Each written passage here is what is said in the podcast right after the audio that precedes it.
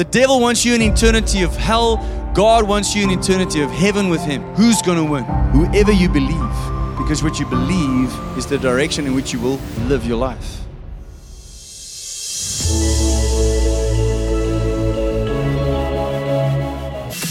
Hello and welcome to the Love Key Church podcast, where we share our church's message of the week. My name is Heinz Winckler, and together with my wife, children, and our leadership team, we host Love Key Church here in Somerset West, online, and on this podcast. It is our mission to help you to encounter God, align with His purposes, reign in life, and help others to do the same. We trust that you will find this message empowering, encouraging, and inspiring please share it with your friends and family and write a review for us. And a huge thank you goes out to those who have already done so. May you be thoroughly blessed as you listen to this message.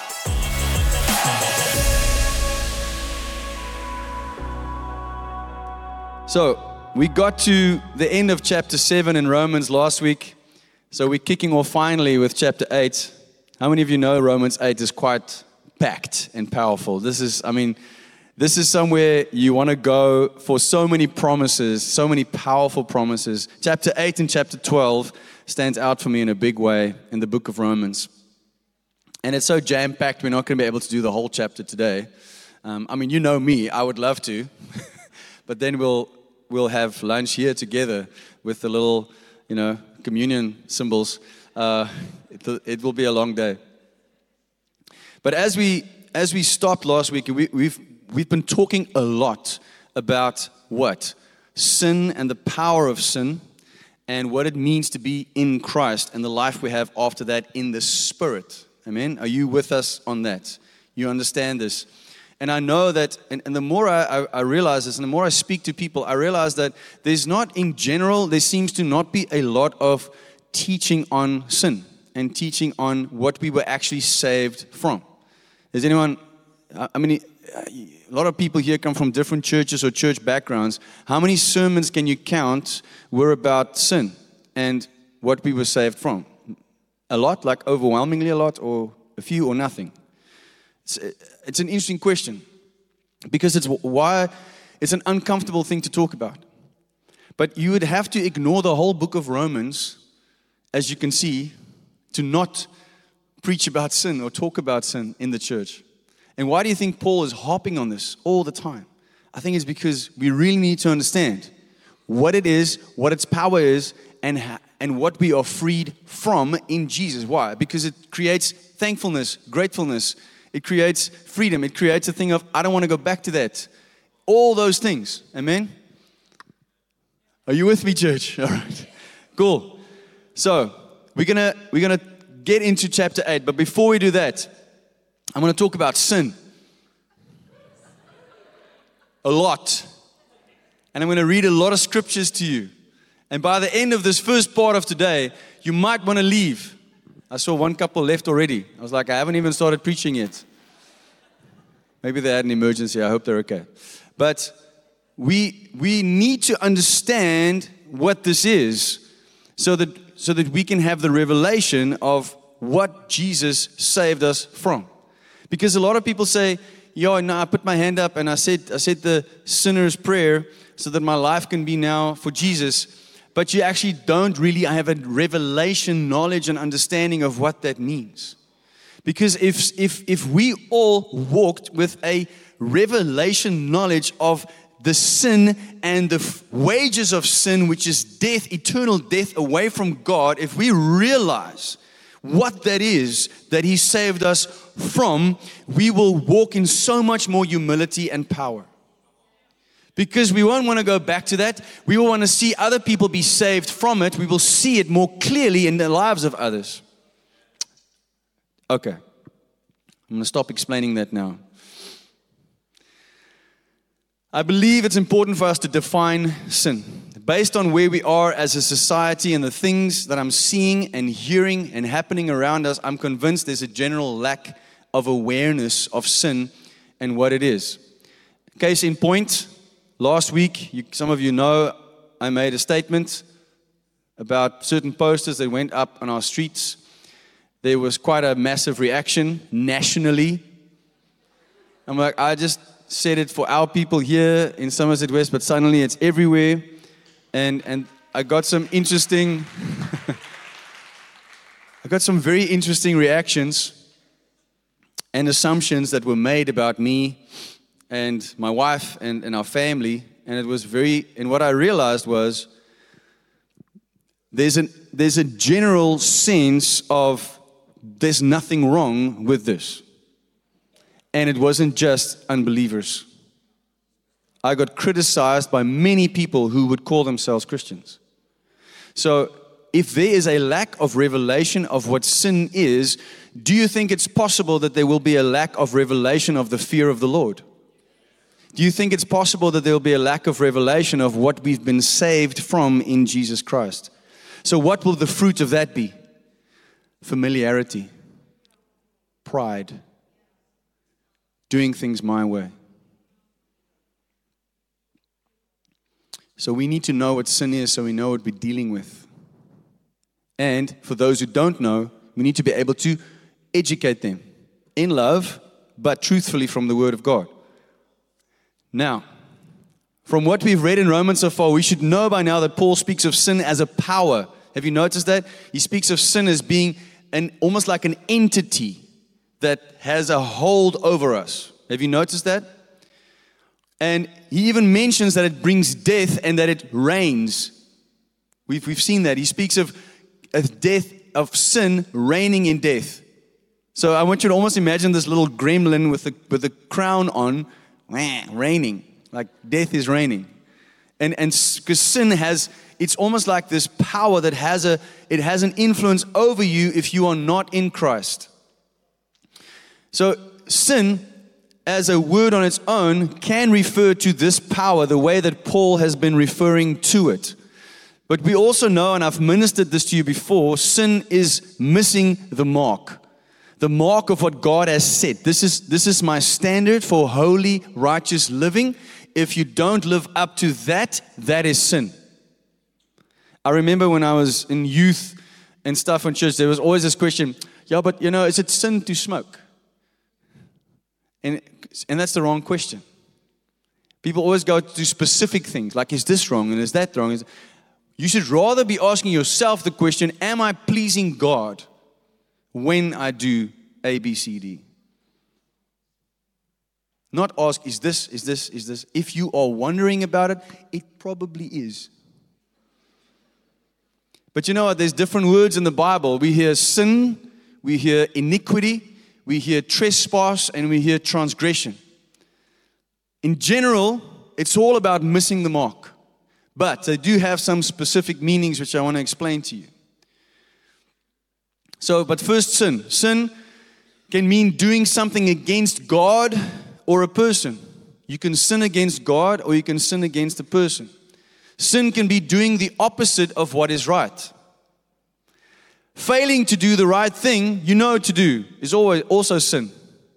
I know what the right thing is to do, but I'm not choosing not to do it. So it's sin by omission of doing the right thing. And then um, the sin can be a word for anything that falls short of the glory of God in general. All right. Now, the sin nature that Paul talks about leads to trespassing. You know what trespassing is? If you have a house with a fence and you put a sign up and says trespassers will be prosecuted, what do you mean? You mean that someone is not allowed to go over the fence into your space, right? How many of you have a fence like that and a sign with an ugly dog on the front? Okay, to scare people. Some of you have snakes. Some of you have a little blue light that's fake. Yes, I have an alarm system. Don't come here. so, the trespassing in the kingdom for God means going somewhere and doing something that you're not supposed to do. You step into a place that it has been said, don't go here. But where trespass and transgression can be separated is in terms of intentionality. Trespass can mean I didn't mean to do it, but I, I kind of stepped into it and I didn't know. But transgression means that I, it's a presumptuous sin, it's to choose intentionally to obey. So transgression is willful trespassing. Does that make sense? All right. I'm going through these quickly because it's actually a whole teaching on its own, but I want just, us just to understand some of the fundamentals. Then iniquity is a step further than trespass, transgression. Iniquity is like next level. This is borderline evil. Because when you are committing iniquity, it means that you've premeditated to do it, you've planned it out. You know it's against God's will, but you're going to do it anyway, and you're going to do it well. If I'm going to be bad, I'm going to be good at it. David, after committing adultery with Bathsheba, planned to get her husband murdered. That was iniquity. He was trying to cover up his first transgression with an act of iniquity. If you read Psalm 51, you will read David's repentance before God, and he specifically says, asks for forgiveness from iniquity.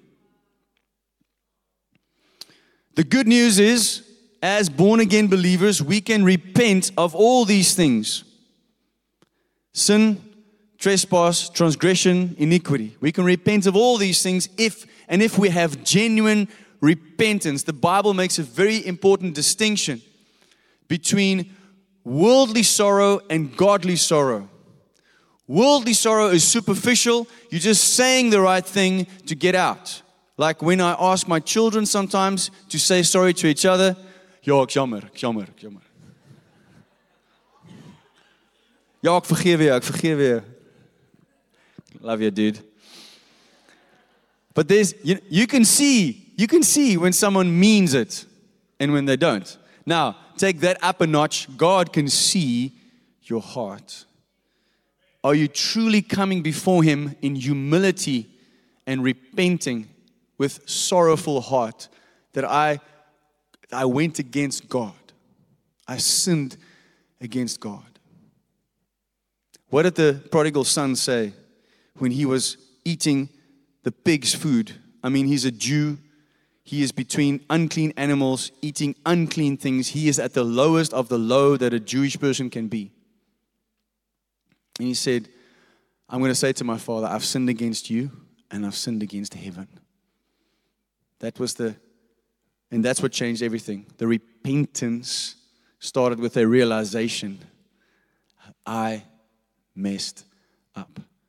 I sinned against God. And that's what that is. And when we truly repent before God, there is forgiveness. 1 John 1 says, If you truly repent, God is faithful to forgive. James 5 says, and encourages us in discipleship relationship if you confess your sins to one another, you will be healed. Now, it's important for us to stay in that place of humility before God. The only sin that the Bible says is unforgivable is the sin against the Holy Spirit. What is that, you might ask? It is to continually, in rebellion, reject the Holy Spirit and to never accept Him into your life. And that's basically what it means to not follow Jesus and to not end up in heaven with Him. All right, now let's get specific. We're going to talk about some specific sins, iniquity, and transgressions. I'm going to fire. This is a fire round of some scriptures. Are you ready? You're not ready. I'm not even ready. We're going to start with the basics, which I don't think people hear enough. Do you think you know the Ten Commandments off by heart? May have used to know it. I'm going to, I'm going to go through the main parts of Exodus explaining this. Are you with me? Let's go. Exodus 20, verse 3 to 4, 7 to 8, and 12 to 17. It says, You shall have no other gods before me. What are we seeing today? There will be no other, none beside you, none before you. What is the first place that the devil will attack you? Is God really God? Do you really have to serve him? What is he going to try and convince you to do? Serve you or serve something else other than God? If he's really clever and if you have some kind of idea of who God is, he's going to try to get something that's as important to you as God is. And then you are living in sin Because no one and nothing should be more important than or as important as God in your life. So, right off the bat, God is telling his people, You shall have no other gods before me. You shall not make for yourself a carved image, any likeness or anything that is in heaven above, or that is in the earth below, or that is in the water under the earth. What is he saying? Don't make something and worship it. What does this include? Making up your own version of God. Did you know that you can make up who you think God is and worship that and be contravening the second um, commandment? This is actually another definition of cultural Christianity. Cultural Christianity in many different cultures, not just in the ones that we may know, but it, it comes in many different cultures. You, you make up an idea of God that suits you. You make it part of your culture and then you worship your culture. This week, I saw it happen all over this nation. When the controversy came out with myself and with Gretha Wiid and all these things that are going on. And you see Christians attacking Christians. People that say they are believers, but they hold their own opinion and feelings at a higher standard than the Word of God. They've lost all fear of God, they've lost all fear of the Word of God. They use clever arguments and nice seeming words to cover up the fact that they have no fear of God. Or that they've created their own God and that they're worshiping that. It's a sin. You shall not take the name of the Lord your God in vain, for the Lord will not hold him guiltless who takes his name in vain. Do you think it's possible to pray to this God that you made up and use the Lord's name in vain? Because you're not praying to the God that's holy, the real God that's alive. Let alone swearing by his name, which we see all the time. Remember the Sabbath day, keep it holy. Honor your father and your mother, that your days may be long upon the land which the Lord your God is giving you. That's the first commandment with a promise. Do we see fathers and mothers being honored in this land? You shall not murder. You shall not commit adultery. You shall not steal. You shall not bear false witness against your neighbor. You shall not covet your neighbor's house, his, your neighbor's wife, your male, his male servant or female servant, nor his ox, his donkey, or anything that your neighbor's that belongs to your neighbor. How many of us live in comparison to others? How many of us live in the land of I wish that I dot dot dot had this, had that? Do not covet. All right. More verses that talk about sin, transgressions, trespasses, iniquity. Mark 7, verse 21. This is Jesus speaking. Not me. Jesus. For from within, out of the heart of man, come evil thoughts, sexual immorality, theft, murder, adultery, coveting, wickedness, deceit, sensuality, envy, slander, pride foolishness. All these evil things come from within the sinful nature that Paul's been talking about, and they defile a person. 2 Timothy 3 from verse 1. But understand this that in the last days, in the last days, there will come times of difficulty. For people will be lovers of self, lovers of money. They will be proud, arrogant, blasphemers, abusive, disobedient to parents, ungrateful, unholy. Grammy Award winning song of the year is called Unholy. Heartless, unappeasable, slanderous, without self control. Brutal, not loving good. Treacherous, reckless, swollen with conceit, lovers of pleasure rather than lovers of God lovers of pleasure rather than lovers of God. I see there's another translation there. I apologize for that. But it's pretty similar. Avoid such people. Wait, this one is important. Swollen with conceit, reckless, lover of pleasures rather than lovers of God, having the appearance of godliness but denying its power. How much of that is going around? This is Paul prophesying end times to Timothy. He says, This is what you're going to see. You're going to see people who have an appearance of godliness but denying its power. Avoid such people. Romans 1, verse 29. Their lives became full of every kind of wickedness, sin, greed, hate, envy, murder, quarreling, quarreling, deception, malicious behavior, and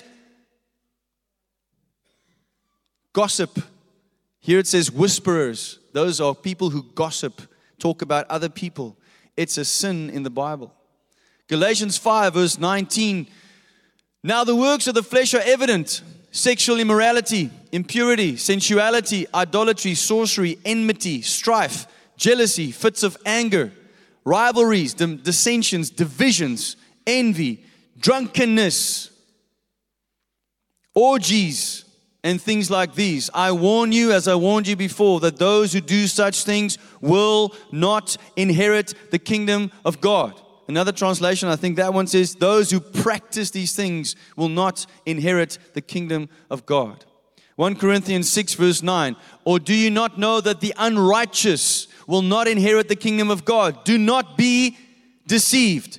Neither the sexually immoral, nor idolaters, nor adulterers, nor men who practice homosexuality, nor thieves, nor the greedy, nor drunkards, nor revilers, nor swindlers will inherit the kingdom of God. Revelation 21 8. But as for the cowardly, the faithless, the detestable, as for murderers, the sexually immoral, sorcerers, idolaters, and liars, their portion will be in the lake that burns with fire and sulfur, which is the second death. 1 Timothy 1, verse 8. Now we know that the law is good if one uses it lawfully, understanding this, that the law is not laid down for the just, but for the lawless and the disobedient, for the ungodly and sinners, for the unholy and profane, for those who strike their fathers and mothers, for murderers, the sexually immoral, men who practice homosexuality, enslavers, liars, perjurers, and whatever else is contrary to sound doctrine, in accordance with the gospel of the glory of the blessed God with which I have been entrusted. I want to ask a difficult question today that probably will upset some of you and will probably cause some emails to flow my way or people to come and punch me in the gut. I don't know. How many of you believe that the Bible teaches once saved, always saved?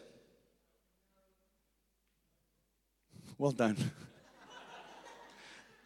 Is te bang. Uh ek weet. Where is this going? I've always been careful to to say this. I'm not going to make a statement.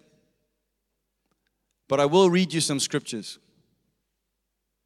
The question is do you believe that you if you are once saved, you are always saved? In other words, you only had to say I will follow you Jesus once in your life and then you can do what you want, you will end up in heaven. Okay? So that, that's the question. Scriptures 1 John 3, verse 4. Everyone who makes a practice of sinning also practices lawlessness. Sin is lawlessness. Matthew 7 23 follows directly onto that. And then I will declare to them, Jesus, I never knew you. Depart from me, you who practice lawlessness. Everyone who makes a practice of sinning is practicing lawlessness. Jesus says, Those who practice lawlessness, I never knew you. James 5, verse 19. Brethren, if anyone among you wanders from the truth, in other words, knew the truth and wanders from it, and someone turns him back, let him know that he who turns a sinner from the error of his way will save a soul from death and cover a multitude of sins. Colossians 1 from verse 21 And you who once were alienated and enemies in your mind by wicked works, yet now he has reconciled in the body of his flesh through death to present you holy and blameless and above reproach in his sight. Is he speaking to believers who have given their lives to Christ? Church, is he speaking to believers? who have given their lives to Christ. Okay? Then he says, if indeed you continue in faith, grounded and steadfast, and are not moved away from the hope of the gospel which you heard, which was preached to you, every creature under heaven, of which I, Paul, became a minister. Do you know what that word if means in the Greek? It means if. Do you know what the word if implies? It's a condition. Yes, but God loves me unconditionally. Yes, He does. But your choices have consequences. He says, You are saved. You are blameless. You are above reproach in His sight. Glory, hallelujah. Thank you, Jesus. If, whoa, wait a minute. Don't say if. If means I have a responsibility. If means I have a stewardship responsibility. If means I actually have to do something.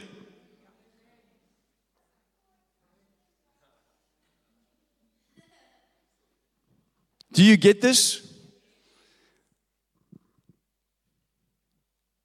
Oh, this one is hard. This is one that I even want to take out of the Bible.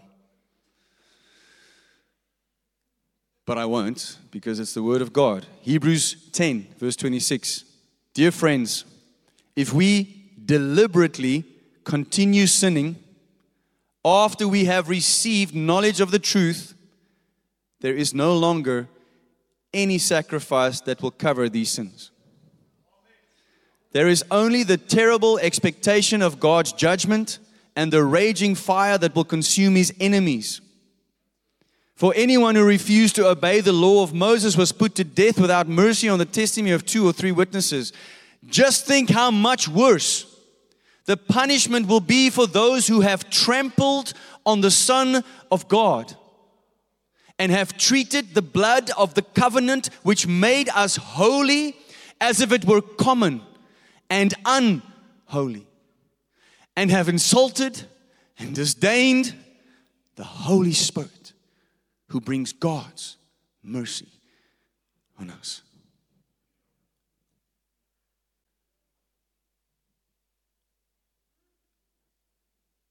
Just let that sink in for a moment.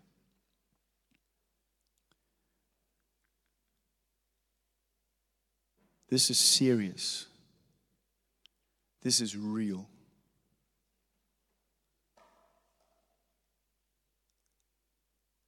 I myself, when I read this, I was so fearful because I've done that many times. Knew the truth, knew who Jesus was, gave my life to him, knew what he did on the cross for me and I still willfully did things I knew I should not have done. And I went to God and I said, Lord, what about this? Am I now doomed? Am I going to hell? And that's how you might feel. It's like, Heinz, can we really please take that out of the Bible? That would be nice. But it's written. And it's written in the context of Hebrews explaining who Christ is that he's greater than the angels, greater than Moses, and that anyone who follows him should know this reality and how serious it is to the Father. This should bring us to conviction, lead us onto our knees before God, and say, Lord, I never want to sin again. I never want to willfully out of rebellion and pride, do what is against your will and your word. And if we genuinely choose that, His Holy Spirit empowers us to live that way. What has Paul been showing us this last while? It is possible to live righteous, holy lives by the Spirit of God. Amen. And now, after all of that, I've got good news for you. Before we get into the good news, do you understand to a greater extent now what sin is and what it does, are you going to run back to your sins? Good. We will keep you accountable as necessary. We keep each other accountable. Now we come back to where we left off in the book of Romans. Now that we know what sin is, what the power of sin is, what the consequences of sin is, what the consequences of living in rebellion to God, let us now read Romans 8 from verse 1. So now, there is no condemnation for those who belong to Christ Jesus, those who are in Christ Jesus.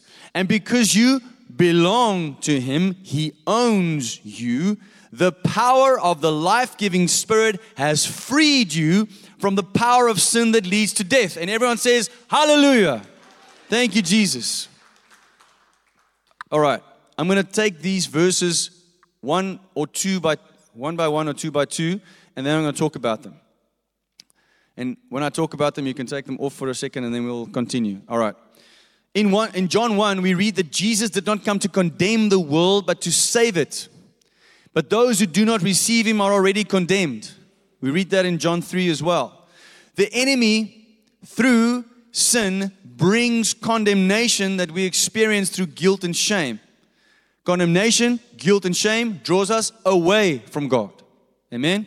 But the gospel, sorry, the enemy, though, uh, the gospel, the good news is that for all who belong to Jesus, all who are in Jesus, there is no condemnation. So, what is, what is the reality? Is that in, if we are living in, under the power of sin, there's condemnation and death. But the reality as well is that in Christ Jesus, we are free. We, have no, we are no longer condemned. And we can get excited about that. No more eternal death, no more guilt and shame as we journey through life. Well, no guilt and shame necessary. If we feel guilt and shame, we need to ask Holy Spirit what's going on.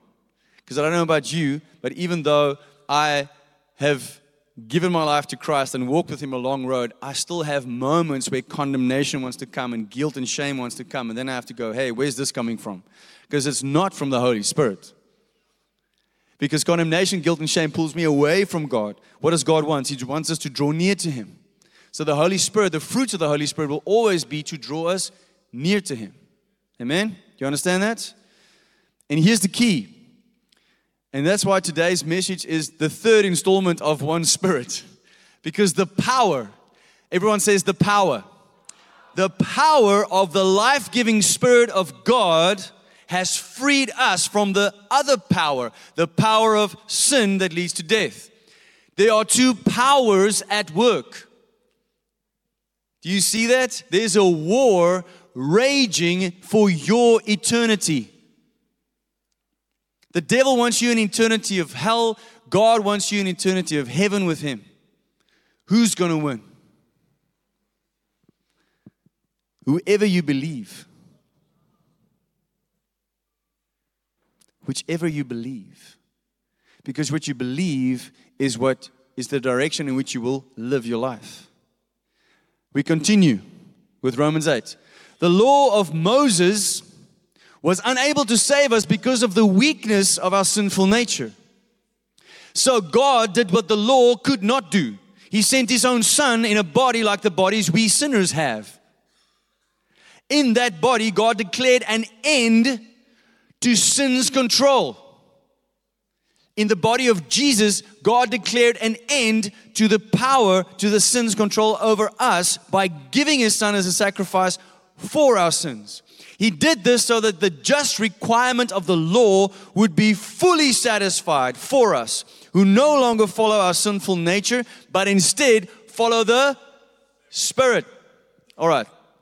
Now, the law of Moses is unable to save us. Why? He repeats it because of our sinful nature. Now, does anyone still need convincing that they were born a sinner with a sinful nature? You still need convincing that you were born a sinner? It's important to realize and acknowledge this and remember it because it keeps us humble and grateful before God. It is also very important to understand and believe because if you think you're exactly how you were born and that is the right and the best version of you and everyone else should just accept that, then you will never have a revelation that you are a sinner in need of a Savior. I was born this way. Can't help it. This is just who I am. This is just how I am. Be born again.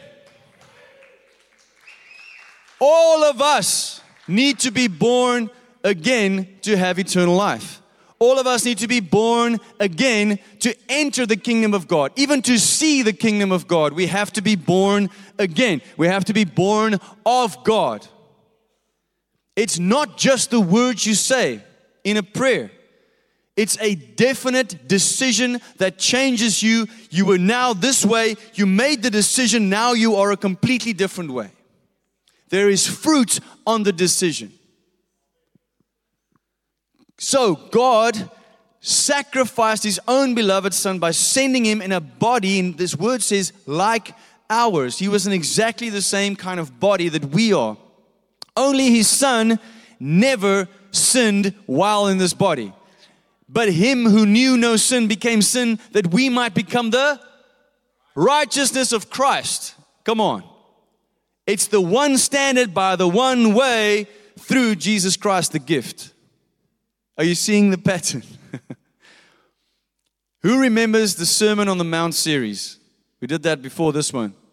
What did Jesus say in the beginning or after the Beatitudes? He did the Beatitudes and then he said something profound. He said, I did not come to abolish the law and the prophets, but to fulfill the law and the prophets. And Paul is confirming that in this piece of scripture. Jesus did what no mortal man could do, what the law could not do. Paul says it here the law of Moses could not do what's necessary. So God sent his son, who's the only one who could do it. And now we see an amazing and significant shift. Jesus did this for us so that, so that what? So that we no longer follow our sinful nature, but instead follow the Spirit. How many of you know that when you get born again, you don't magically leave the body that you were born with? How many of you wish that was true? I'm kidding. You don't magically just go whoop and now you try to fight. That would be weird. You stay in the same body, right? But what changed? Because your body still looks the same. What changed? Your spirit came alive it came alive. So you can fall in the trap of regressing back to follow your old sinful desires because this body and the soul is still on you. So you can fall back. But now we have to choose to follow Paul's instruction and choose to not follow the sinful nature, which I'm still in. I need to follow the Spirit. Why? Because the more I follow the Spirit, the more I'll become like Jesus. Are you following, church? What does it mean to follow? Have you ever followed someone? Have you ever followed someone on a, on a very difficult path? You don't know where it's going and you don't know what's around the next turn. You're just following someone. Have you done that? It means someone is leading and you choose to go after them. That's what follow means. You take the path they lead you, you go to the destination they are leading you to, and you do what they tell you on the way there. Why? Because they know the way and you don't. How many of you have been on a trail and you don't know where it's going or how it looks and you argued with the one who's leading you? Who knows the way? Have you argued with them? How did that turn out? You were late and lost. How many of you want to not follow the Holy Spirit or tell Him how things should be and see where you end up? Anyone? It takes trust, it takes faith to follow. It also means you do not follow someone else. Following this means I don't follow that because if I follow this, I will not be following that. It is logical, but some of us live that way. Like, yes, I'm following the Holy Spirit, but we're alone, like. and you're split in two and broken and you don't know why. Have you ever tried to follow two people? Guys, you, I really want you to be in the car when my wife is in traffic one day. It's so much fun. I, it used to freak me out, but now it's just funny. Because if she's lost, she doesn't know where to go, she follows wherever most cars are going.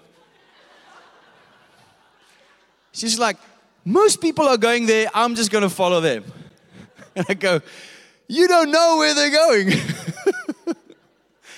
Blindly trusting strangers in cars, most of them are going there. Okay, so sometimes it works. If we are all going to like a big concert at an arena, probably most cars will be going there. But in general, not so much. And it's very funny what that has led to in the past. We cannot just blindly follow anything or anyone. We need to follow the Holy Spirit. I choose to not follow my flesh. I choose to not follow my, my nature and my desires, but instead of I'm, I'm going to follow the leading, the prompting, the words, and the heart of the Holy Spirit. Amen? The leading, the prompting, the heart of the Holy Spirit. It means I remove myself daily from the throne of my life. I choose to remove myself. Have you ever heard of a, a, a judge that has to recuse themselves from a, from a case? because they are biased, right? How many of us are biased to our flesh? I want what I want and I want it now, right? So if I'm on the throne of my life, I'm going to manipulate and edit and cause things to work out in a way that pleases me. You need to recuse yourself from the throne of your life. And you need to choose to put the Holy Spirit there. Will the Holy Spirit lead you to do anything sinful?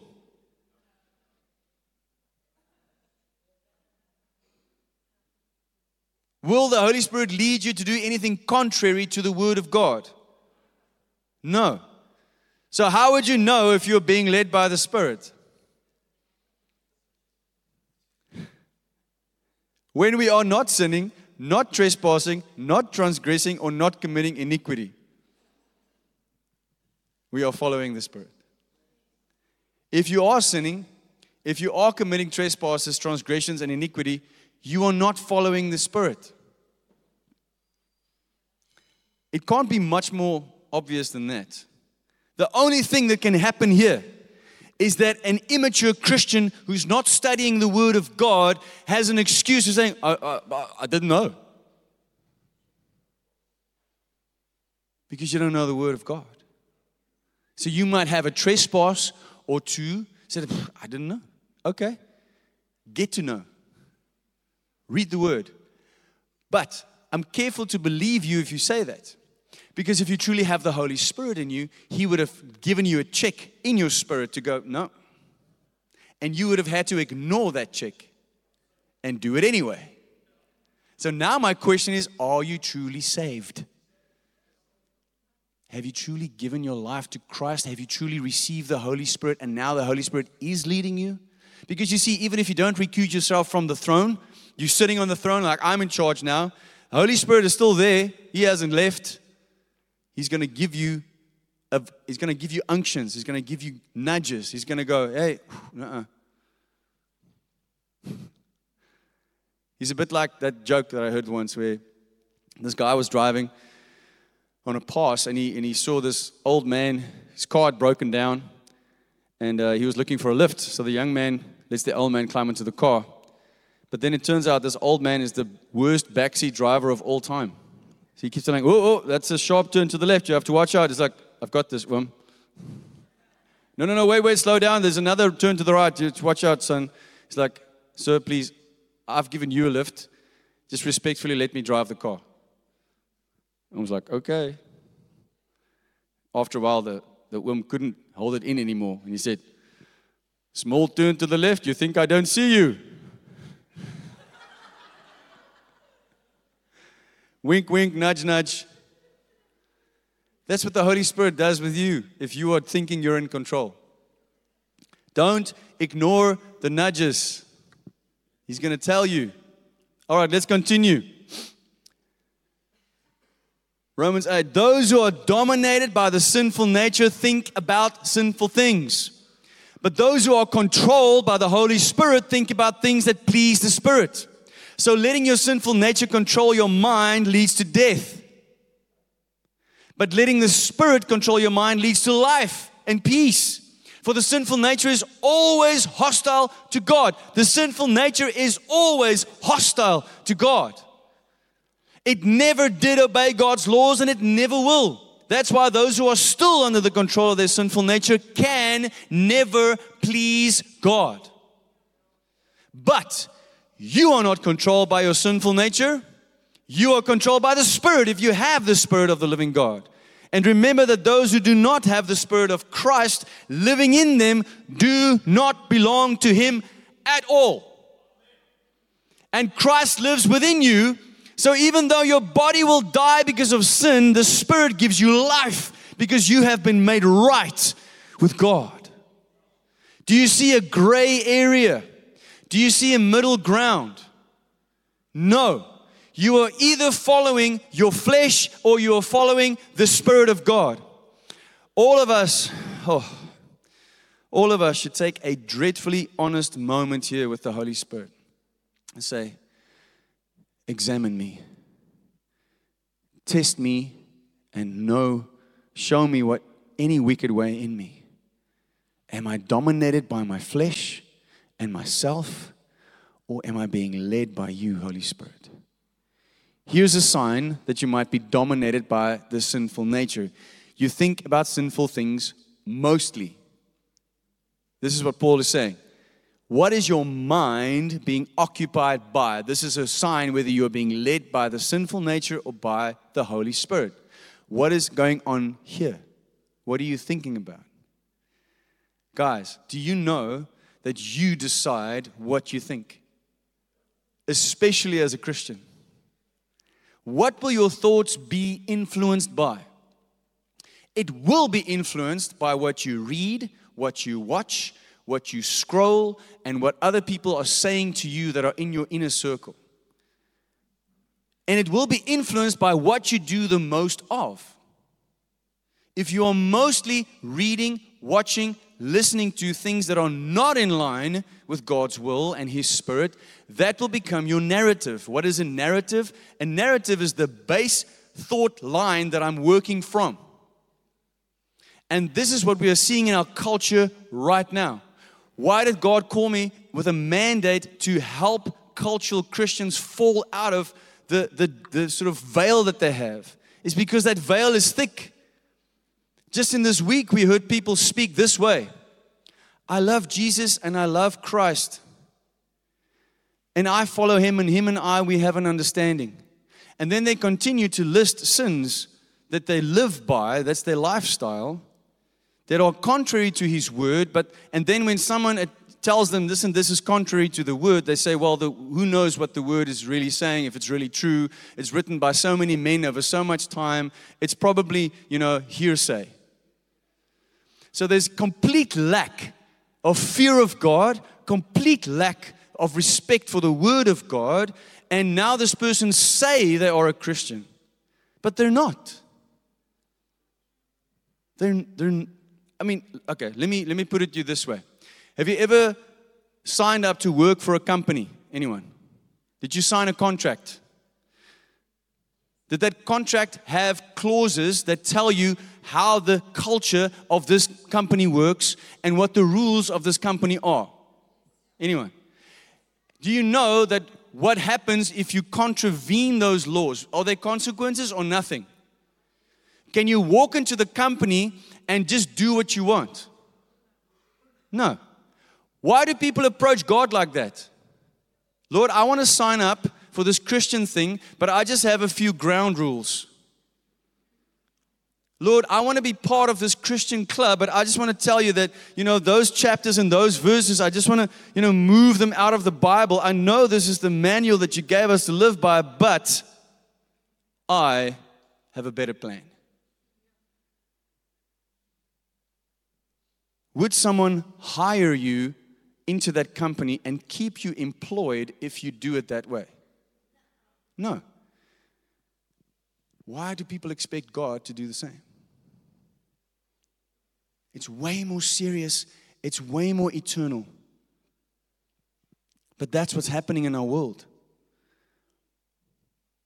Paul is saying, letting your sinful nature control your mind leads to death. What does the word letting imply? It implies permission was given, authority was transacted. It also implies that I do not have to let my sinful nature control my mind. It means I have a choice. I don't have to let me be led by, by, by sin. I can choose to be led by the Spirit.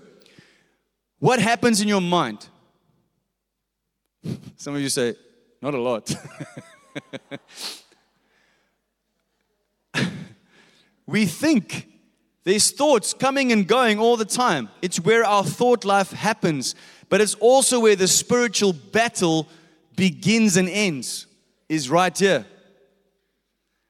It is your thought life. It implies you have a choice in whether you are ruled by your sinful nature or not. And then Paul says, but letting your spirit control your mind leads to life and peace. How many of you would like to have life and peace? Life and peace? Would you like to spend eternity with God?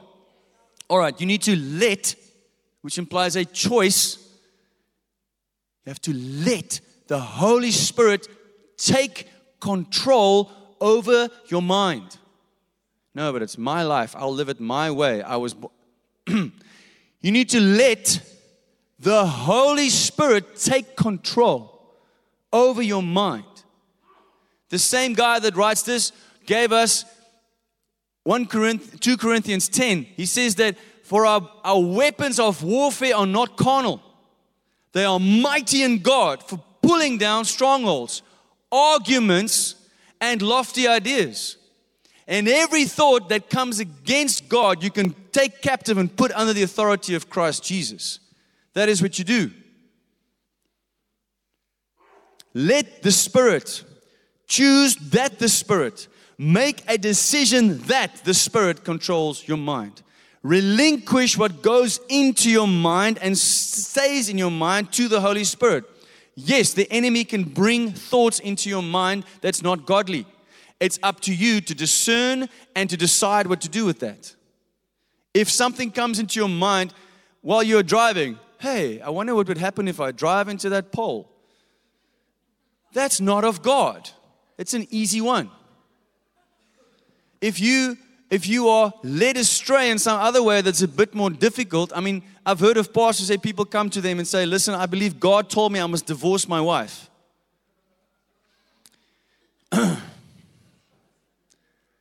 really?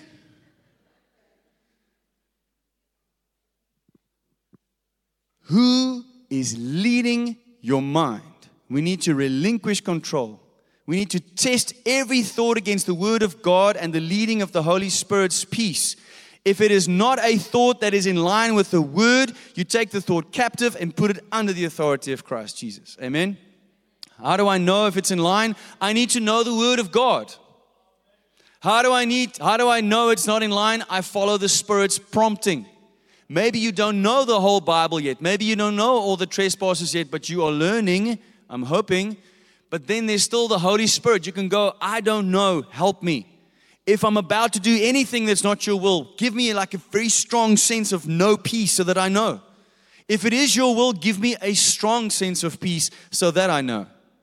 This is how we walk by the Spirit and not by sight. This, okay, we're going to continue. I'm almost there. Yes, almost there. This is the last part that we're going to read today. The Spirit of God, who raised Jesus from the dead, lives in you. Whew. The Spirit of God, who raised Christ from the dead, lives in you. Whew. You can wake up every day and just read that and meditate on it before you start your day. And just as God raised Christ Jesus from the dead, He will give you life to your mortal bodies by the same Spirit living within you. Therefore, dear brothers and sisters, you have no obligation to do what your sinful nature urges you to do. For if you live by its, your body's dictates, you will die. But if through the power of the Spirit you put to death the deeds of your sinful nature, you will live. For all who are led by the Spirit of God are children of God. How do you know someone is a child of God? They are led by the Spirit of God. If they are led by the Spirit of God, the fruit of their life will be in line with the Word of God. That's how we know. You will know them by their fruit. The Spirit who raised Jesus from the dead lives in you. Yo. And it says, and just as. That means, in like manner, the same way that God raised Jesus from the dead, He will give you life. Why does He say He will give life to your mortal bodies? Because you are in a mortal body and it gives it life. I have seen multiple people who looked like life treated them harshly they were full of sin, but they were also broken by horrible things that happened to them. And they've got this look on their face of brokenness, tiredness, and, and just their complexion is not lekker, and it's everything seems broken about them. Then they come to Christ, they start to change, and it shows on their mortal bodies. I know people who are in Christ, like, oh my word, Michael W. Smith. He's a grandfather of 17. He is deep in his 60s, I think close to 70. He looks like 50. Life to your mortal bodies, walking with God, walking in the favor of God, being part of His kingdom. There's a physical manifestation that comes from a healthy spirit. You've all heard the saying, a healthy body houses a healthy mind. I believe a healthy spirit creates a healthy body. Amen? That's not a diet tip, guys. Don't. You still have to eat healthy. What is this life? Well, sin leads to death. We've read this now over and over. Sin causes our mortal bodies to die and causes those who don't turn to Jesus to have eternal death in hell. So, this life that we gain in the Spirit, therefore, is to be free of sin, is to be free of committing sin. And then he makes that exact point. He says, You have no obligation to do what your sinful nature urges you to do. What is an obligation? It's something you have a duty or a responsibility to do. Would you agree? An obligation. He says you don't have that. What do most people say? I'm just human. I can't help it. I messed up again. What are they saying? I have an obligation to sin. Ek moet sondig. Like ek, ek kan dit nie help nie. Ek moet sondig want dit is deel van my sondige natuur. But then you haven't died. And if you say you have given your life to Christ, then you don't have the full revelation of what happened when the same Spirit of God that raised Christ from the dead lived inside of you and changed you. You don't have that revelation. And I want you to have that revelation. Why? Why is Paul going like this all the time, repeating, repeating, repeating? He doesn't want this church in Rome to live in bondage of sin. And today I want to say to you, I don't want any of us to live in this bondage of sin. How do we do it? We live by the Spirit and we have a revelation and we receive the revelation that, oh my word, the same power that raised Christ from the dead lives inside of me. I'm going to take over the world for Jesus. Come on. I fear the God who holds everything in his hand and by whose very grace I take every breath. I do not fear man. I do not fear the things of man, the thoughts of man, the comments of man. I have died to self and I live with Christ. This is good news. This is the good news. I know I started off heavy, but we need to understand the heaviness of what sin is and what the death is that it leads us to in order for us to understand the greatness of what we just read in Romans 8.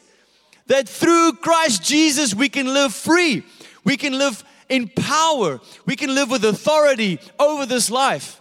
We can speak things into being. We can pray and people get healed. We can see cities change. We can see families change. But if we walk with the Spirit, what do you think God's will is for the Helderberg? Do you think it is for people to live in this moral depravity and excuse their sins by attacking people who say, hey, this is the standard? Do you think that's God's will? No. The Helderberg needs Jesus, it needs to be saved. How are we going to get it saved? One family at a time that gives everything to Him.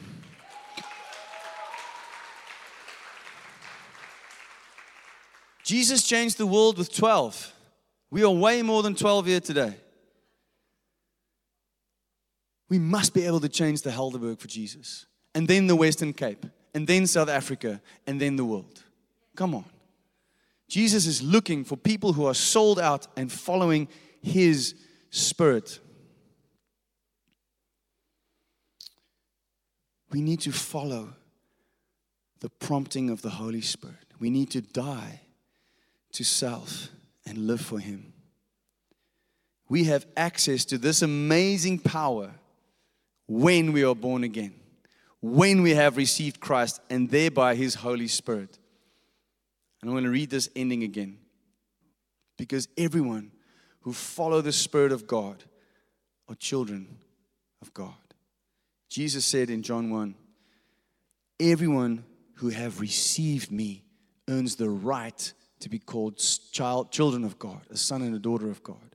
So if I have received Christ and by that his Holy Spirit, I'm now walking by the Holy Spirit, and that's how I'm known as a child of God. It works together. Jesus, Holy Spirit, all these things work together. Let us stand to our feet and let us reflect and respond to the Word of God. Amen.